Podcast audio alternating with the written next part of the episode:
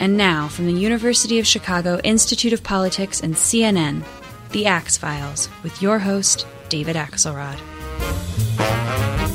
Any list of the great veteran political writers in this country would have to include Karen Tumulty of the Washington Post. Uh, through the years at the LA Times, Time Magazine, and now the Post.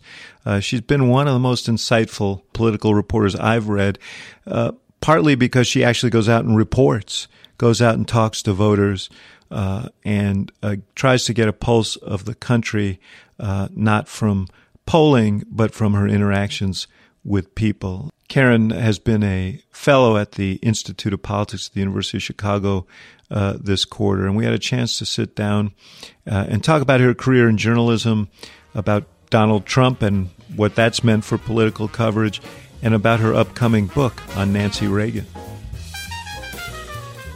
Karen Tumulty, first of all, welcome, and um, also thank you for being a fellow at the University of Chicago's Institute of Politics. It's a pleasure to have oh, you. Oh, it's so great to be here. I'm having such a wonderful time.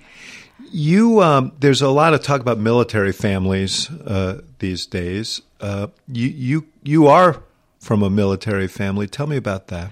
Um, well, my father was in the Air Force. Uh, by the time I graduated from high school, I graduated from my 12th school. So we moved around oh quite a bit. Um, wait, my, wait, wait, hold on one second, because I want to know what that is, what that's like for a kid. Well, it was um, it was during the Vietnam War era, and so um, you know, it it felt like a whole separate culture that we were living in from the rest of the country. Uh, you know, our our dads were being assigned over. In my my father's case, he didn't serve in Vietnam. He he was an intelligence officer, however, in Thailand. So. Um, it, we just we moved a lot. It, there was a, a, a, certain again kind of culture on of, of our own, and you know you would run into kids like in second grade on one base, and then you'd run into some of the same kids in fifth and sixth and seventh grade in some other base. And was it difficult? It was. It was. Um, I. Uh, I would think, geez, kids, you know, you make friendships and then you have to leave, and now you're coming to new environments and. Exactly. You were always the new kid, and um, I, I think in some ways it it really required me to be able to socialize and, and make friends pretty quickly. But it, it was always, it was, there was always this kind of sadness about leaving behind friends everywhere. You had brothers and sisters? Or? I have two brothers. One of my brothers is much younger, and by the time he was born, my father was was out in the military. But I have an older brother as well, um, who and you know we were in, actually ended up being in the same grade by weirdness of our uh, our birthdays. So. Mm-hmm. You uh, so San Antonio became uh, if you were to say you were from a place. I'm, it would be San Antonio, Texas. Well, my mother's family has very, very deep roots in San Antonio, and in fact, my grandfather. And so, in many of our assignments, for instance, when my father would get sent overseas to a place we couldn't go, like Thailand, um, we would end up being back in San Antonio. And my I, that is uh, my grandfather was a uh, county commissioner there for 32 years and mm. ultimately the county judge. And um, so, and I have a huge, huge extended family there. Yeah. So you, you've been around politics. Huh? Yes. It was, it, it, was, it was not new to you when you started writing about it. L- let me ask you from the standpoint of, uh, I think people often wonder, like, what do reporters bring? And I have this question for you in, in several different contexts, but what does a reporter bring to their work uh, in terms of, of, of, of context itself? When you hear about military families, when you see this contretemps between the president, for example, and uh, Mrs. Johnson after the loss of her husband and so on, uh, does it have any bearing on how you view this, having come from a military family? Yeah, it, the truth is, it kind of makes me sick to my stomach, in part because I grew up around kids who lost in the ones I knew all, all their it was fathers, but mm-hmm. you know you would you and again I, I just know uh, vague memories, but I, I know the pain and I really do think that probably the president did not intend mm-hmm. to seem insensitive. Uh, I also think that the the feelings of the widow were very genuine and need to be respected.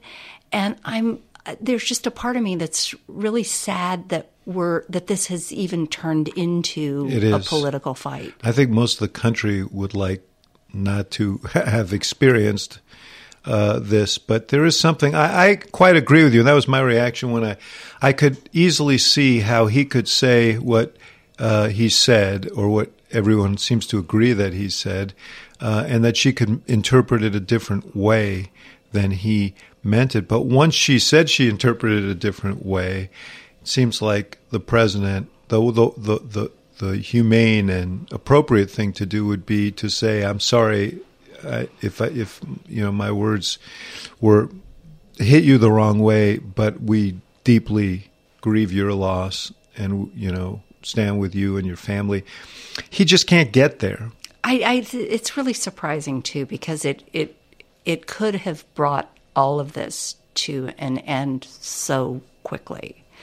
And I think that, uh, you know, sending General Kelly out there then uh, just sort of kicked up that much more dust around it. And, and uh, even not coming from a military family, but especially coming from a military family, I mean, I do have a sense of what lies ahead for this family and the sadness and the coming to terms with things. Um, it's almost the same too that I, I, had friends whose fathers were POWs during the Vietnam War, and it took such a toll on the family. And there were so many marriages that mm-hmm. that didn't survive even after the you know the father came home. Yeah, yeah, it's um,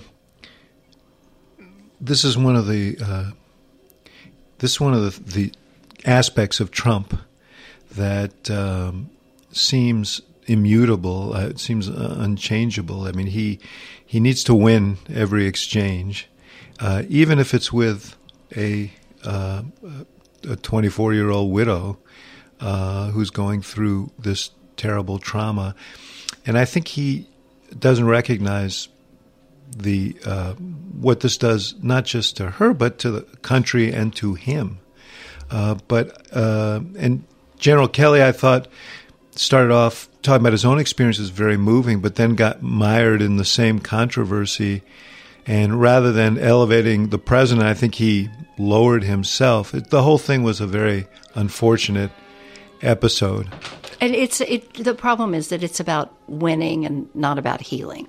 Yeah, but you know what? The president's dad, I guess, uh, famously told him that the, there are two kinds of people in the world there are killers and there are losers. Uh, and uh, that doesn't leave a lot of room for anything in the middle. Right. So, um, journalism, you went to the University of Texas. How did you wander into journalism? Um, well, I was I was always fascinated. Uh, I think starting in high school with the idea of being a reporter and uh, always interested in politics, in part from seeing, you know, my grandfather as a local politician. I went to work right out of college at my local newspaper, struggling daily newspaper even then. And the it, San Antonio Light, the no longer which existing, is, which has passed into darkness. right, exactly. Yes. Somebody yeah. turned off the light, uh, and so it occurred to me though that um, I you know, the the one part of newspapers that seemed to be growing were their business sections at the time, and that maybe if I could go, I was doing a little bit of business writing. If I could go and kind of really learn the to be fluent in business, um, that I you know might be able to make the leap to a much bigger paper. So I went back and got an MBA, uh, and uh, then moved to the Los Angeles Times. Was there covering business for a few years, and then moved to Washington. Yeah, you went off to Harvard and got an MBA. Right. You're, being you're you're well, not you're bearing the lead there, as I, they say in well, journalism. But I, I, pride myself on pulling down my class salary average. you uh, tell me what it was like uh, for you as a woman at that time in journalism. Um, you're you're probably the, the preeminent, certainly one of the preeminent women in, in, in American political journalism uh, today. But uh, I remember the 70s, you know, the book was called The Boys on the Bus Right. about covering the 1972 presidential race. It wasn't the kids on the bus. It wasn't the boys and the girls on the bus. It was the boys on the bus for a reason. It was all boys. Um, were there were there barriers or expectations, or were those pretty much gone by then? Well, I really think there were there was a whole generation of women ahead of me, just not that far ahead of me, but there was a point at which, for instance, uh, women couldn't join a lot of the professional organizations in Washington. I believe at the National Press Club, women would have women reporters would have to sit in the balconies. I mean, blessedly, uh, I I that, sort that. of thing wasn't happening. It it wasn't so unusual, and How the- about in business reporting? there weren't as many uh, women in business, and certainly in business school in my class, it was 17% women. We, we still had urinals in the ladies' rooms.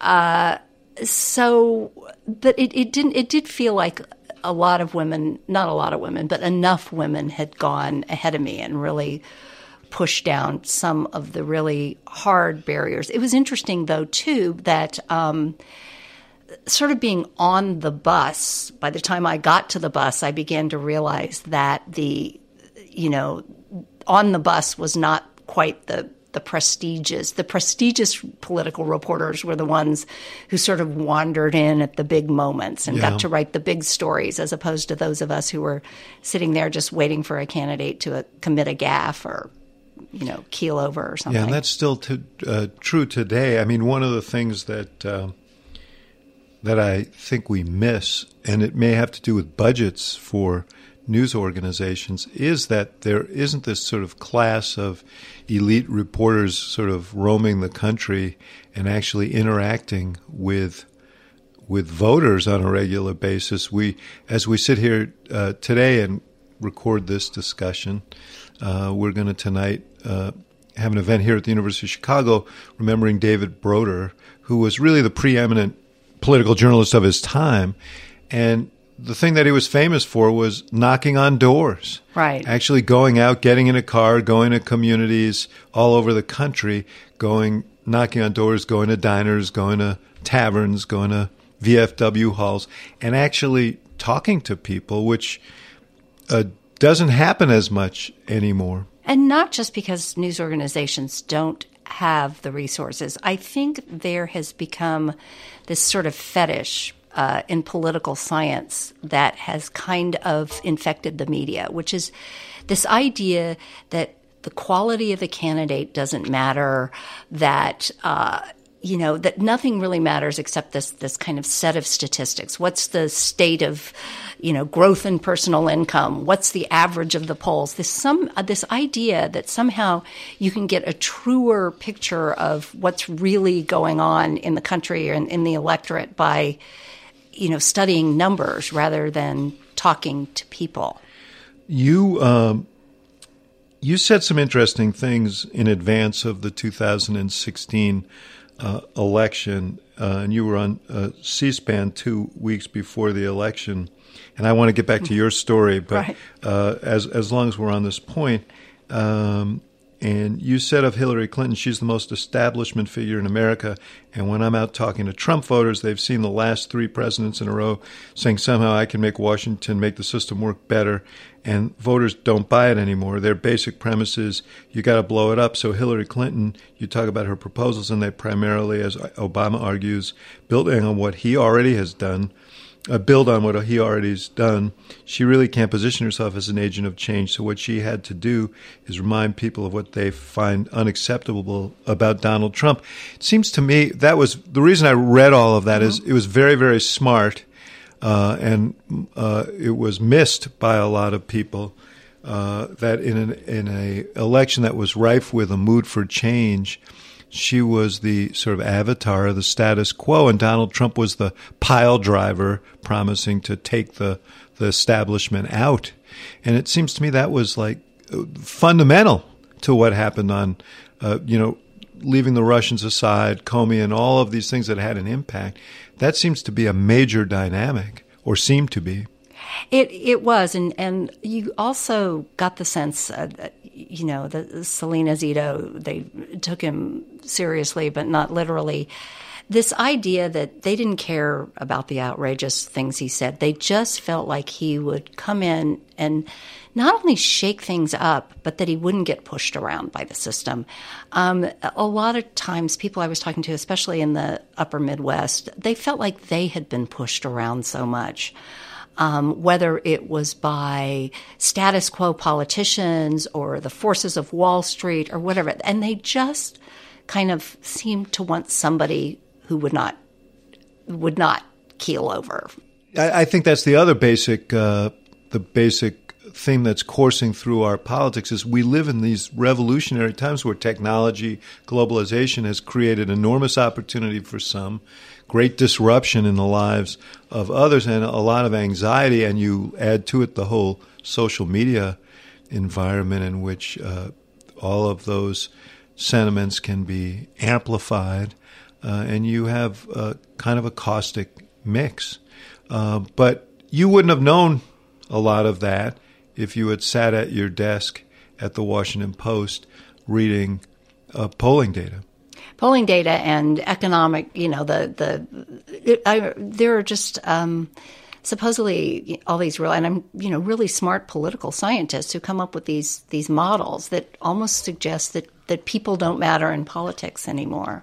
Yeah, well, that was um, certainly there. There was I've, who was the guy who on based on econometrics and so on, predicted that Trump would win long in advance. The good thing about that racket is that someone's going to be right. Right. And if you're the outlier, you look like a genius. Uh, but yeah, I think uh, from my own experience, the the nature of the candidates is not inconsequential. Um, certainly was in this case. So tell me how you made the transition from uh, from business reporting to uh, political reporting? Well, I had been um, on the business staff in uh, LA for a couple of years, and they an opening came up in in Washington to cover the California delegation which was it was great. First of all, Congress was and remains my very favorite beat in Washington because because they can't get away from you. They can't not talk to you. They have to come out of their offices to vote. They have to.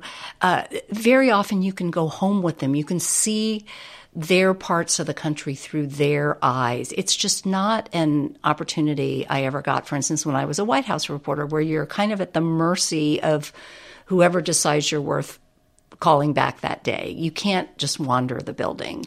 Yeah, it's kind of a that's a a, a prestigious beat and a very frustrating one because reporters like to report, and you can't do a lot of reporting from the White House press room. You're just basically waiting to be fed.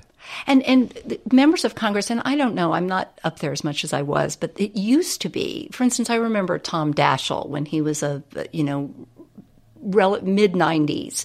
You know, so he's not really high up in the Senate leadership. I decided to go home with him to South Dakota to sort of look at rural health care. He was very heavily involved in the issue. Well, it was two days of me and Tom Daschle in a car with a roadmap between us. And he would just say, Well, there's an interesting town over there. Why don't we go see how the local pharmacy is doing? Um, the, the kind of access that you can often get to members of Congress, or at least that you used to, uh, was just extraordinary. And by getting access to them, you got access to their constituents. How do you think that that has changed? Um, you, we still, you still see members of Congress being chased down in hallways.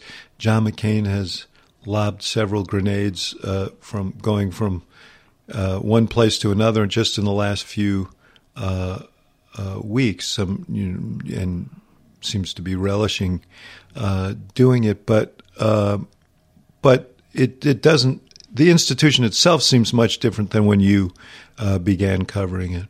And it's it well, it started I think with the presidency. You you read the you mentioned the boys on the bus that that book. This idea that you had a whole bunch of reporters sitting around in a bar drinking with presidential candidates. That just doesn't happen anymore. Uh, campaigns are they, they sort of like put the candidate in shrink wrap. You can't get anywhere near him or her. You um, the, the opportunities to see a real human being uh, are much fewer than they used to be. And they have many more ways of getting their message out that don't involve a reporter for a large news organization. Well, look at what's happening now. I mean, uh, how many days over the last nine months and actually before uh, has the major news story of the day been determined by what Donald Trump uh, says on Twitter? But I would argue that, that your guy, Barack Obama, also was kind of a pioneer in that. He went, I don't know how many years without giving a sit down interview to a beat reporter of the Washington Post. But you would find him between two ferns and uh, on The View and uh, it, you guys were very creative in, in getting your message out. I'm not saying it was a it was a, it was a smart decision to do. Yeah, uh, but, but it's a new kind of challenge for us because we've got to find new inroads into what is the essence of these people and new ways to you know, explain them and to understand the constituencies that are driving them. Without the kind of access that you would want right. to do it. We're going to take a short break and we'll be right back with Karen Tumulty. The uh, not in any way to get into a debate mm-hmm. about this, but part of the issue is uh, of of where presidents go to do interviews and to communicate is where you find your audiences. And uh, when President Obama uh, went on Between Two Ferns, uh, he did that because he was trying to reach young people who he was encouraging to uh, sign up uh, for the Affordable Care Act. And that was a, a good place to find right. them. So, uh, you know, for office holders, uh, it's a much more nuanced and complicated media environment. Uh, you know, when I, and I was a political reporter, I started off in roughly the same era that that you did. Uh, it was much easier for candidates in certain ways uh, to. Everybody was sort of watching the same uh, the same outlets and there weren't that many of them. Yeah, I've I've often joked that if you if you ever really want to get any decent access to a candidate, it, it has to be before they start winning, uh, because once you know once that happens, they are somewhere else. That's really to me one of the um, one of the the real values of the much maligned Iowa caucuses, the New Hampshire primary, uh, because there you see candidates for president of the United States who actually have to interact with voters, and you've covered these uh, many of these yourself.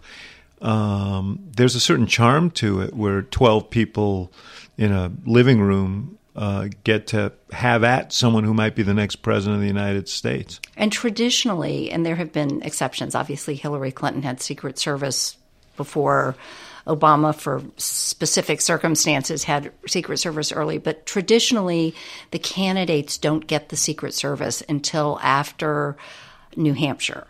And at that point, everything changes as well. I, there's a, at that point, you also have a distance between them and the voters. It's just they can't move as fast, they can't be as close to the voters as well. So you really it is so crucial to be there for those first few contests. You um, you you spent a, a, decade or so at the LA Times. I did. I was there for 14 years. And then you uh, and then you moved over to Time magazine. Tell me what the transition was like from writing for a daily newspaper uh, to a news magazine? Well, it was funny. Uh, Margaret Warner, who had been at Newsweek at mm-hmm. one point, pulled me aside and said, the transition is going to be so huge. She said, when I got to Newsweek, if they had, it couldn't have been any more of a culture change if they had told me to write my stories in Chinese. Um, at the beginning, at least, that was it. You had one big deadline a week. You would be there on Friday nights and sometimes till 5 a.m. on Saturday. You had to pace your reportings all week long so that it would be for that one that one big deadline. By the time I left Time, however, in 2010, we were still putting out the weekly magazine, but I had a blog, I was tweeting, I was writing for the web.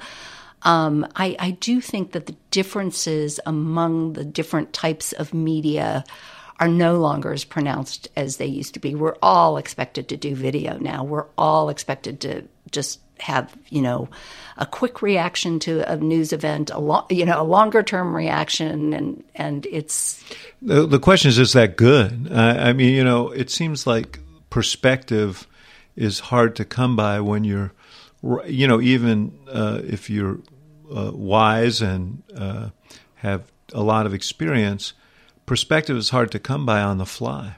It that is so true. And I in in 2000 I think 13 I decided uh, what now feels like a very prescient story. I decided to go figure out what was going on in West Virginia. And I was really grateful because I would come back to my editors and say, I don't think I quite have this yet. Why a blue state was turning red. And ultimately, the Washington Post sent me to West Virginia six times. And I, I practically could have registered to vote there by the end of it.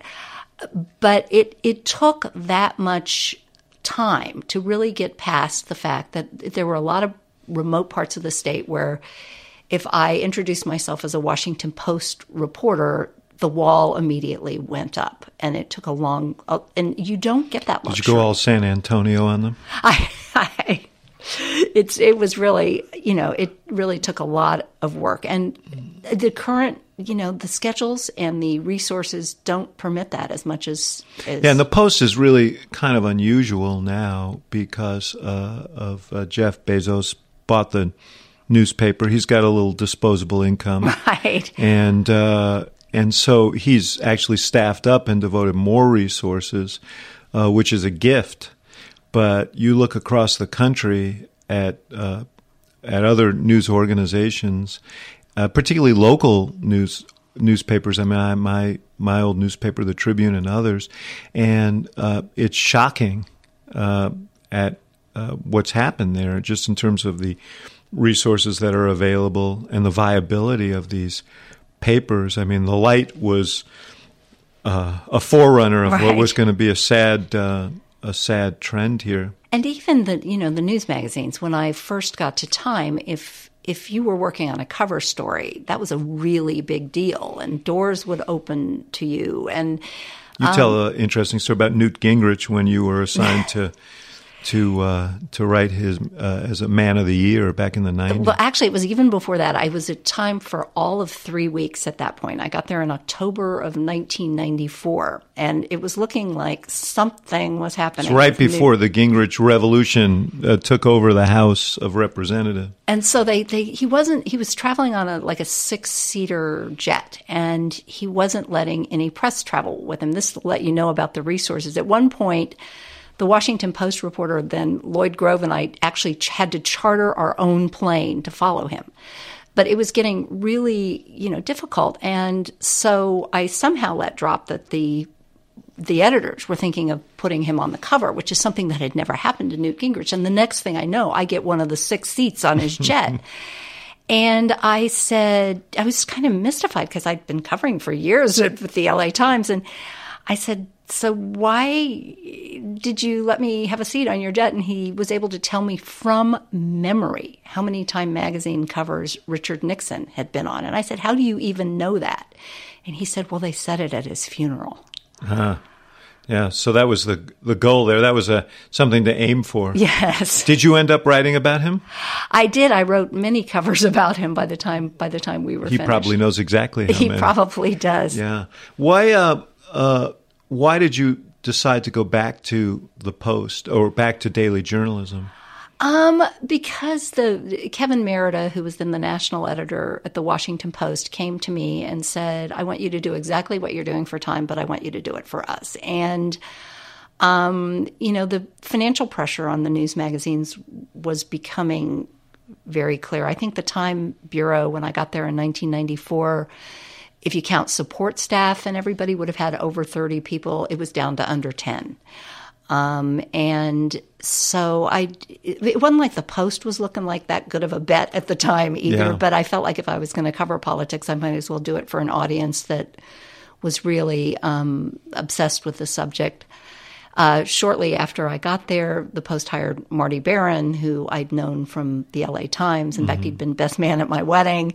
And then a yeah, year that's after, knowing him. right? That, that, would be knowing him. And uh, then a year after that, Jeff Bezos bought the paper. And I think between the kind of leadership we have now and the kind of resources yeah, Marty that Baron's are available. an excellent excellent newsman. It's it's I, I the paper is just a, a very different place than it felt.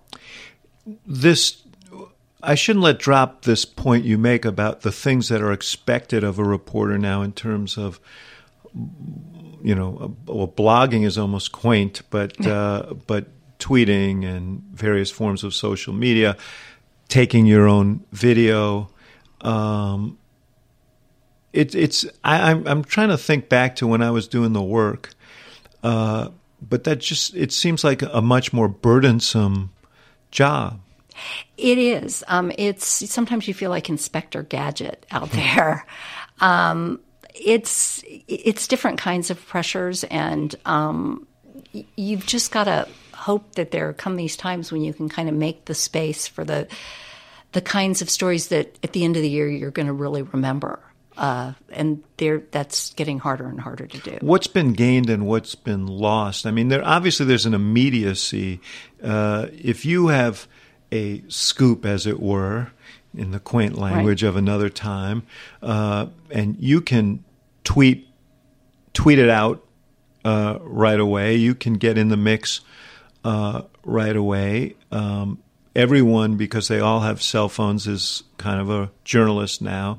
So there's video available that wasn't available before. There, there are certainly advantages to uh, to the new media environment. What what has been lost? Um, one thing is that I think we're all being drawn into the argument. The, the it's it's really hard to stay out of the the shouting match that that politics has become. Um, the immediacy has a lot of advantages, but it is also again becomes you become just part of an echo chamber. My real my real problem, I think, is that I think we've lost a sense of proportion. I think that in this digital era has a tendency to make big things look small and small things look big. Mm-hmm. Proportionality is is really hard to maintain. Yeah, I think it's also the the uh, the prevalence of cable news uh, also contributes because there is a desire to get eyeballs. So, you know, you want to pump up stories. But every controversy feels like it's it's the same size. Right uh, yeah. you know, major well, I mean, transgressions listen, and think, minor ones. You know, in terms of governing, I can tell you, and this is true of reporting as well. I mean, the real, real talent, the, the, the, the real demand that is hard to satisfy is recognizing when to chase rabbits down the hole and when not to. The problem for journalists is, uh, for for government, the problem is if a story gets trumped up, if it's big, no pun intended, if it, it gets pumped up, uh, you know, there's an expectation that you are going to engage in it if you're the president of the United States or if you're uh, a public official. Um, from the journalist uh, standpoint, if you don't, even if you have skepticism about the magnitude of a story, if everyone else is doing it, there's enormous pressure, competitive pressure to to write about that, and you can you can do it in a sort of backhanded way and cover the media spectacle. But the fact of the matter is, you have to jump in the pool. There is also a, you know, it, it becomes little kids soccer because uh, everyone can see what's getting read. Not only can you see which stories are getting the clicks, you can you can see people are reading two paragraphs into this story and then they're leaving for something else. It's um, it's a, the, the feedback is immediate and it does, is not conducive to saying we're just going to let this one slide. Mm-hmm. And if you have one headline on a subject that everybody wants to click on, then you ought to have two headlines and three headlines and four headlines and six headlines. And so sometimes you will go onto the homepage of major news organizations and you will see seven different stories about basically the same subject. Yeah.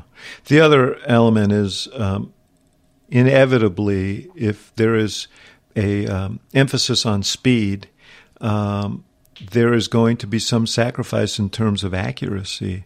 It, it just has to be. You know, uh, I, I've said before here, I think one of my favorite um, uh, mottos or, or, was from a guy named A. A. Dornfeld, who was a famous longtime managing editor at the City News Bureau, which was a legendary news outlet, you know, from the front page era through uh, the 70s and or maybe a little bit later, produced a lot of great uh, journalists. But Dornfeld had a sign on his wall that said, "If your mother says she loves you, check it out." And the message was clear, which was get it right. And when I was a young reporter, that was that was the cardinal rule, and you wouldn't rush a story if there was any question about any of the facts of that story. But it's Today, more than facts. I mean, it's also questions about tone and significance. Yeah. take a breath, and right. that I think is. There's even, no time to breathe now.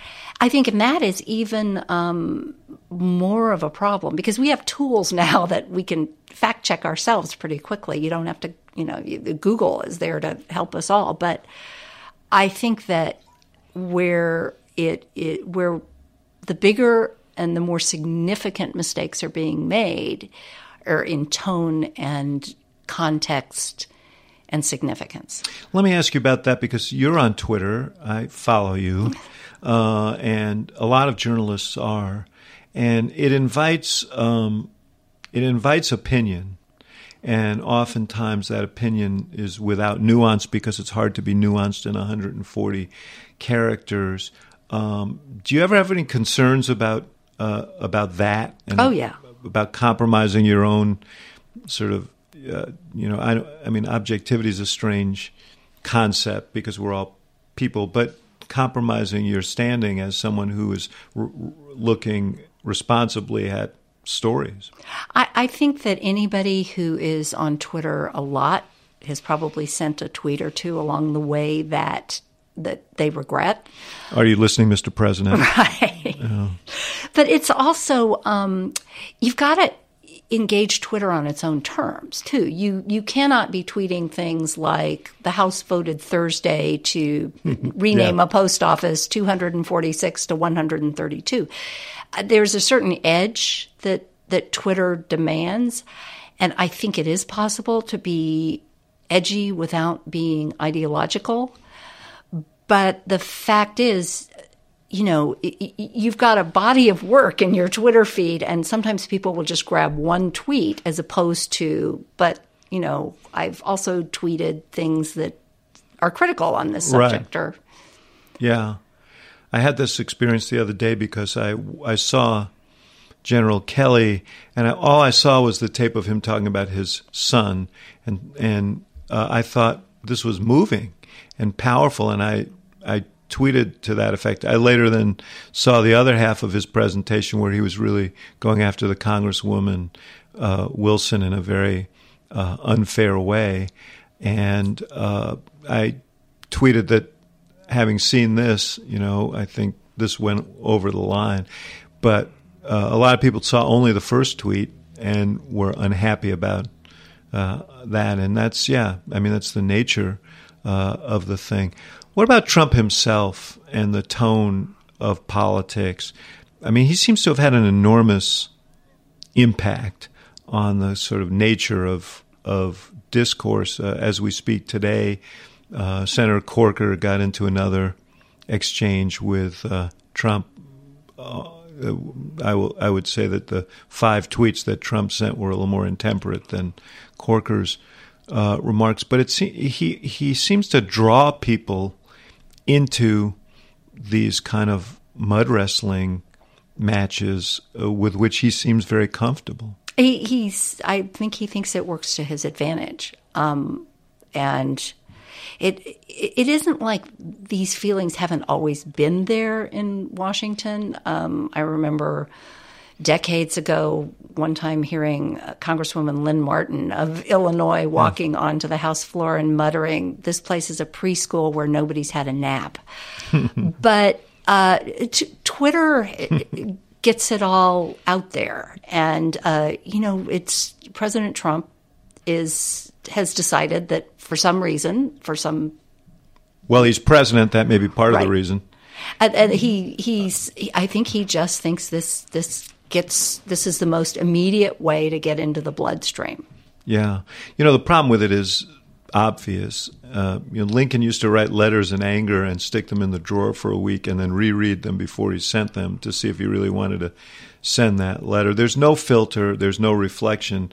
On Twitter, this exchange with Corker happened se- minutes after Corker appeared on television and urged the president to stay out of the tax reform thing and let the professionals handle it. Uh, I thought it was a weird choice of words, but uh, Trump then unloaded a barrage. I mean, and so there's you know there's no filter uh, that would stop him, and presidents the words that presidents speak get heard. You know, it's it's interesting too because I keep or thinking, tweet, I should say. Well, it's for other presidents. You know, their biographers in the future have to like dig and dig and dig and to, to get to the sort of essence of the character and the the what the thought processes were at any given moment. Whoever's the you know Michael Beschloss of the you know post Trump era, you've just got you've got a read of the front lobe of this guy's brain, uh, particularly in the mornings uh, of every day of his presidency. Yeah. We're going to take an, another break and we'll be back with Karen Tumulty. Your newspaper has been had a sort of odd relationship uh, with President Trump. Uh, at times, you know, he was uh, threatening to expel them from the campaign, expel them from the White House, I guess. Um, uh, and yet, on the other hand, he'll pick up the phone and call some of your reporters. I think Bob Costa is a favorite recipient uh, of these calls and um, share his thinking on things. I mean, what do you what do you make of that? Well, he for there was a point during the campaign where he had announced that nobody from the Washington Post was was going to have credentials to get into any of his events. And so what we would do is send reporters, and they would stand in the long lines with the public, and they would just go as members of the public. But it, during that time, during that period. Uh, my colleague Phil Rucker showed up at an event, and the next thing you know, he's being invited to have lunch with Trump. So, you know, it it is uh, there's a codependency with the media and Trump uh, that I think is also something that future historians are going to have a lot of interest in. Yeah, you you've spent a lot of time uh, writing about the political moments in which uh, we have been. Um, this one is obviously unusual, not just because of Trump, but because of the extraordinary polarization that we have. Um, where have you been able to give much thought to where you think this is going? Is the Trump uh, is this a is this a uh, an epic that will pass and and politics will return to where it was, or um, will he become a model for future candidates who care much less about political parties than about their own persona? I find it hard to figure that one out. Uh, I, I, remember, you know, during the 2012 campaign, Barack Obama's favorite phrase seemed like it was "break the fever." You know that that an election could could break the fever, it could sort of reset everything back to normal. Yeah, and it's kind of sweltering right now. And you know, then one cycle later, it's anything but breaking the fever. So, what exactly comes along to stop this? This cycle, this sort of frenzy that we're in. I can. It, it seems like it would have to be some kind of towering figure emerging on the scene. I just don't see it coming. I, um, you know, one of the things that concerns me is um, we have this democracy, and these institutions are built to be plodding in a way. They're built to be reflective. They're built with these checks and balances that, by definition, make it a kind of clunky uh, lumbering process, and um, uh, and and yet, uh, as we've discussed, events move so quickly now. People expect action, and um, so you've got on the one hand this polarity that makes it even harder to get things done, and a greater expectation of action because of the immediacy of all the coverage, because social media and all the money in politics is pushing in various directions, and you you worry about whether our institutions are agile enough uh, to handle the pace at which uh, demands come, events challenge challenge them. It's uh, the processes just don't even work. I cannot recall the last time a piece of legislation went to a conference committee on Capitol Hill. The the processes that we all learned, uh, just they they it's just the actual literal definition of dysfunctional.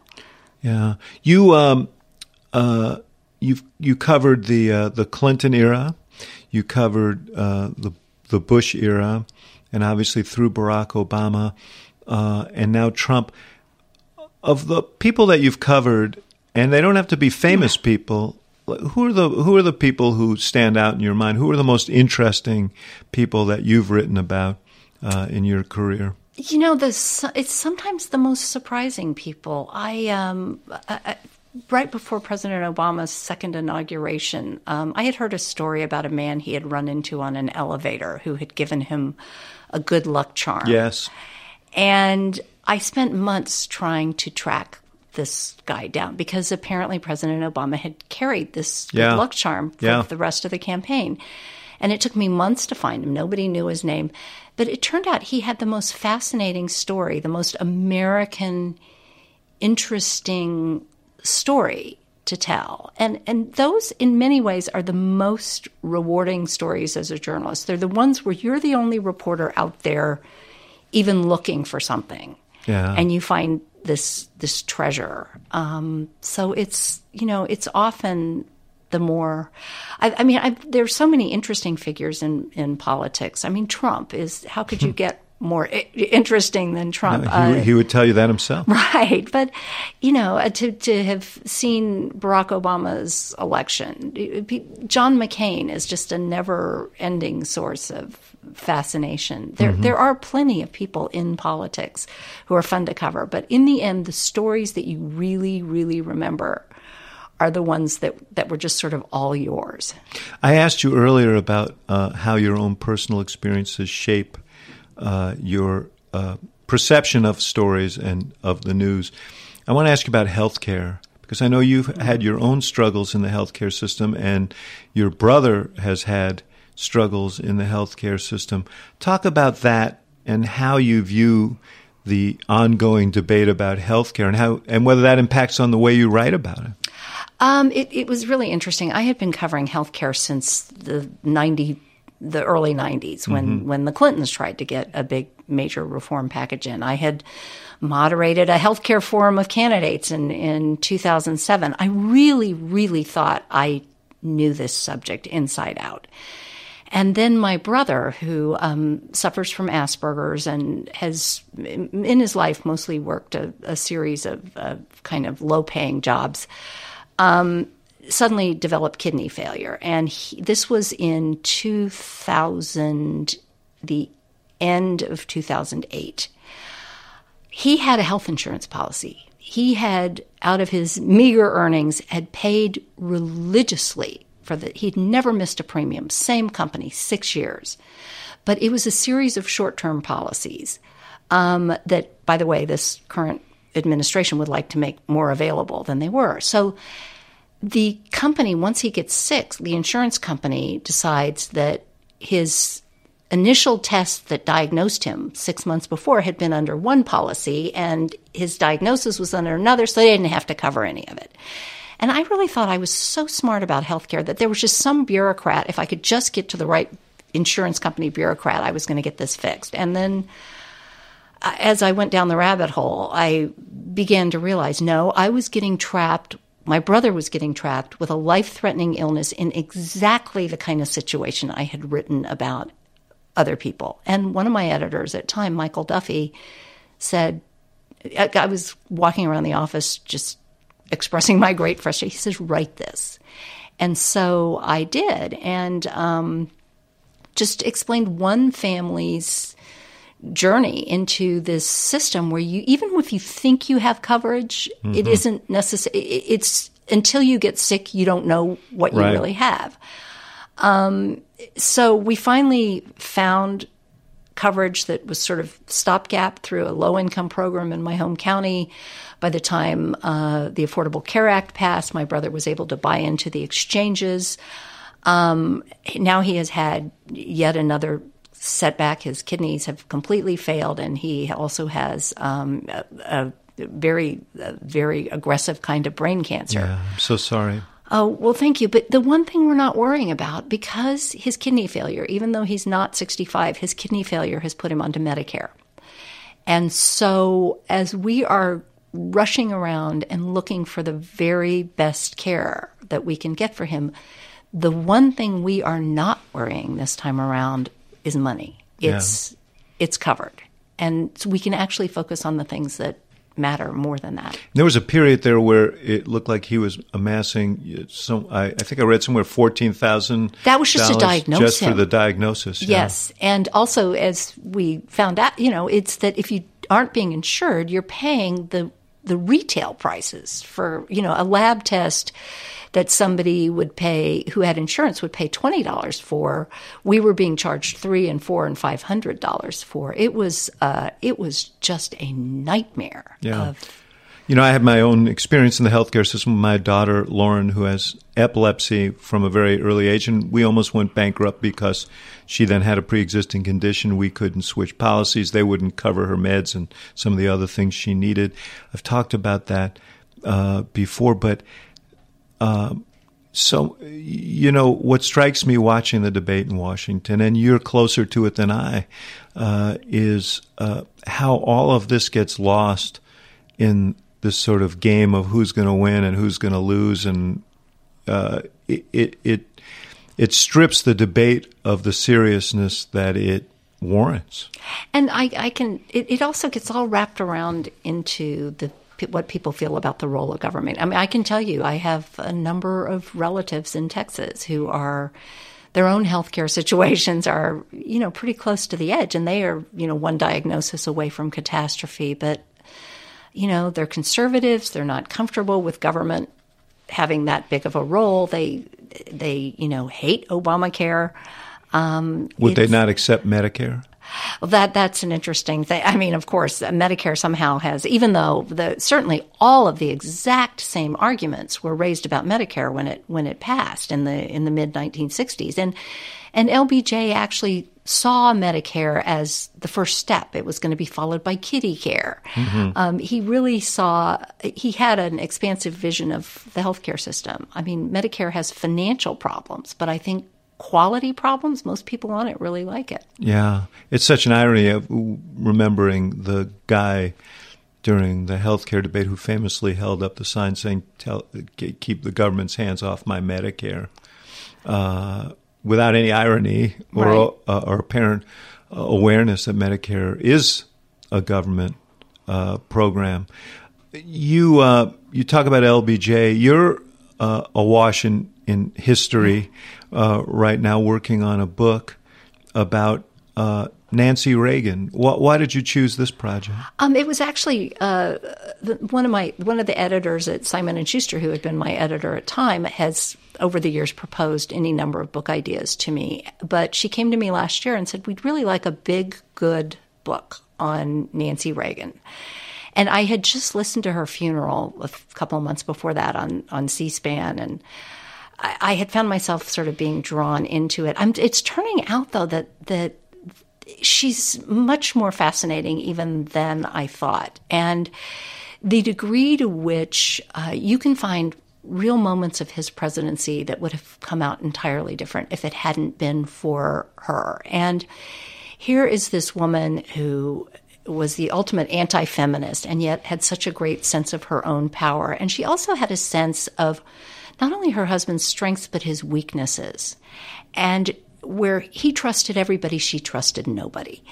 And um, it's it's I am really enjoying kind of exploring this this uh, you know partnership of theirs. Yeah.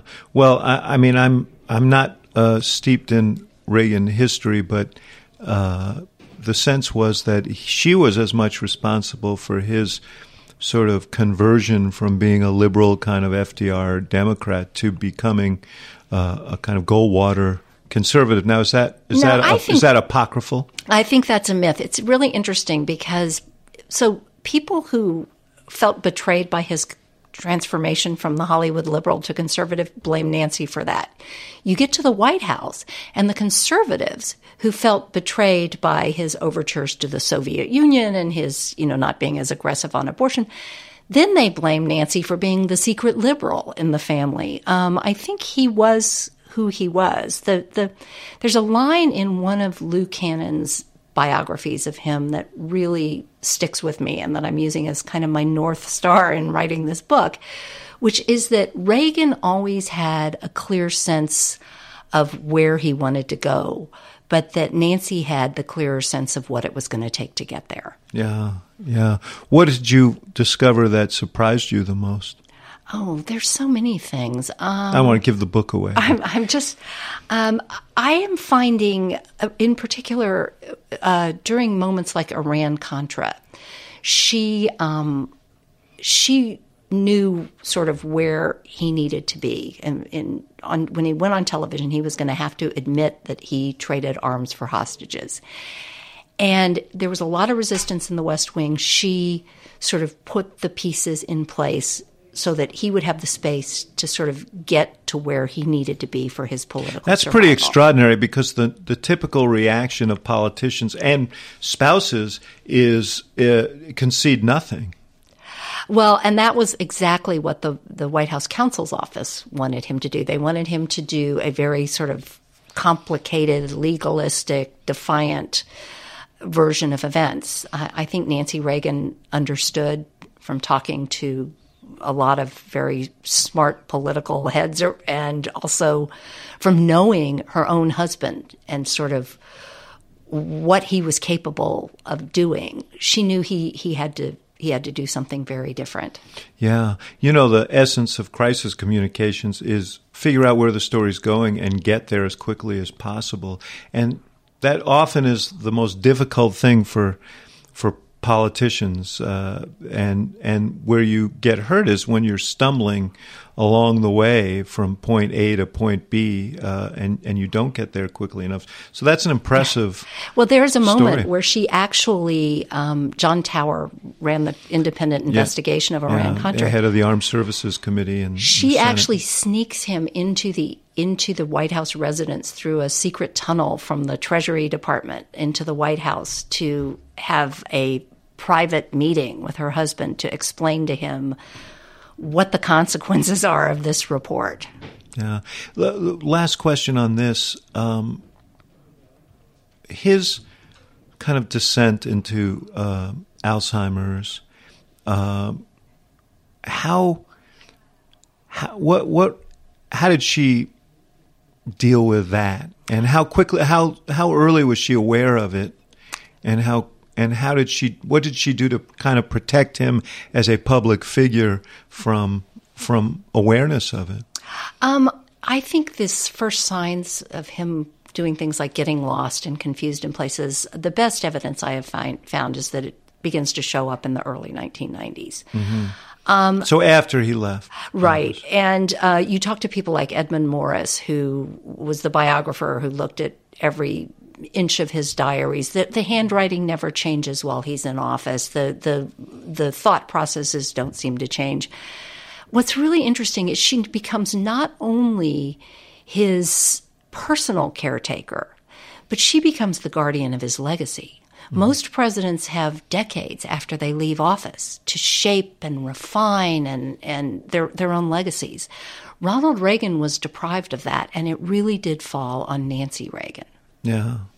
Well, I'm really looking forward. When is the book uh, uh, going to be published? Oh, you have Uh, I- to finish it. I have to finish it. I turn it in in 2019. Good. So. we'll look forward to it. Great. Karen Tumulty, thank you so much. You've been an incredible presence around the Institute of Politics, and you're uh, you're a great presence in American journalism. So it's great to be with you. It's great to be here. Thank you for having me. Thank you for listening to the Axe Files, part of the CNN Podcast Network. For more episodes of the Axe Files, visit cnn.com slash podcast and subscribe on iTunes, Stitcher, or your favorite app. And for more programming from the University of Chicago Institute of Politics, visit politics.uchicago.edu.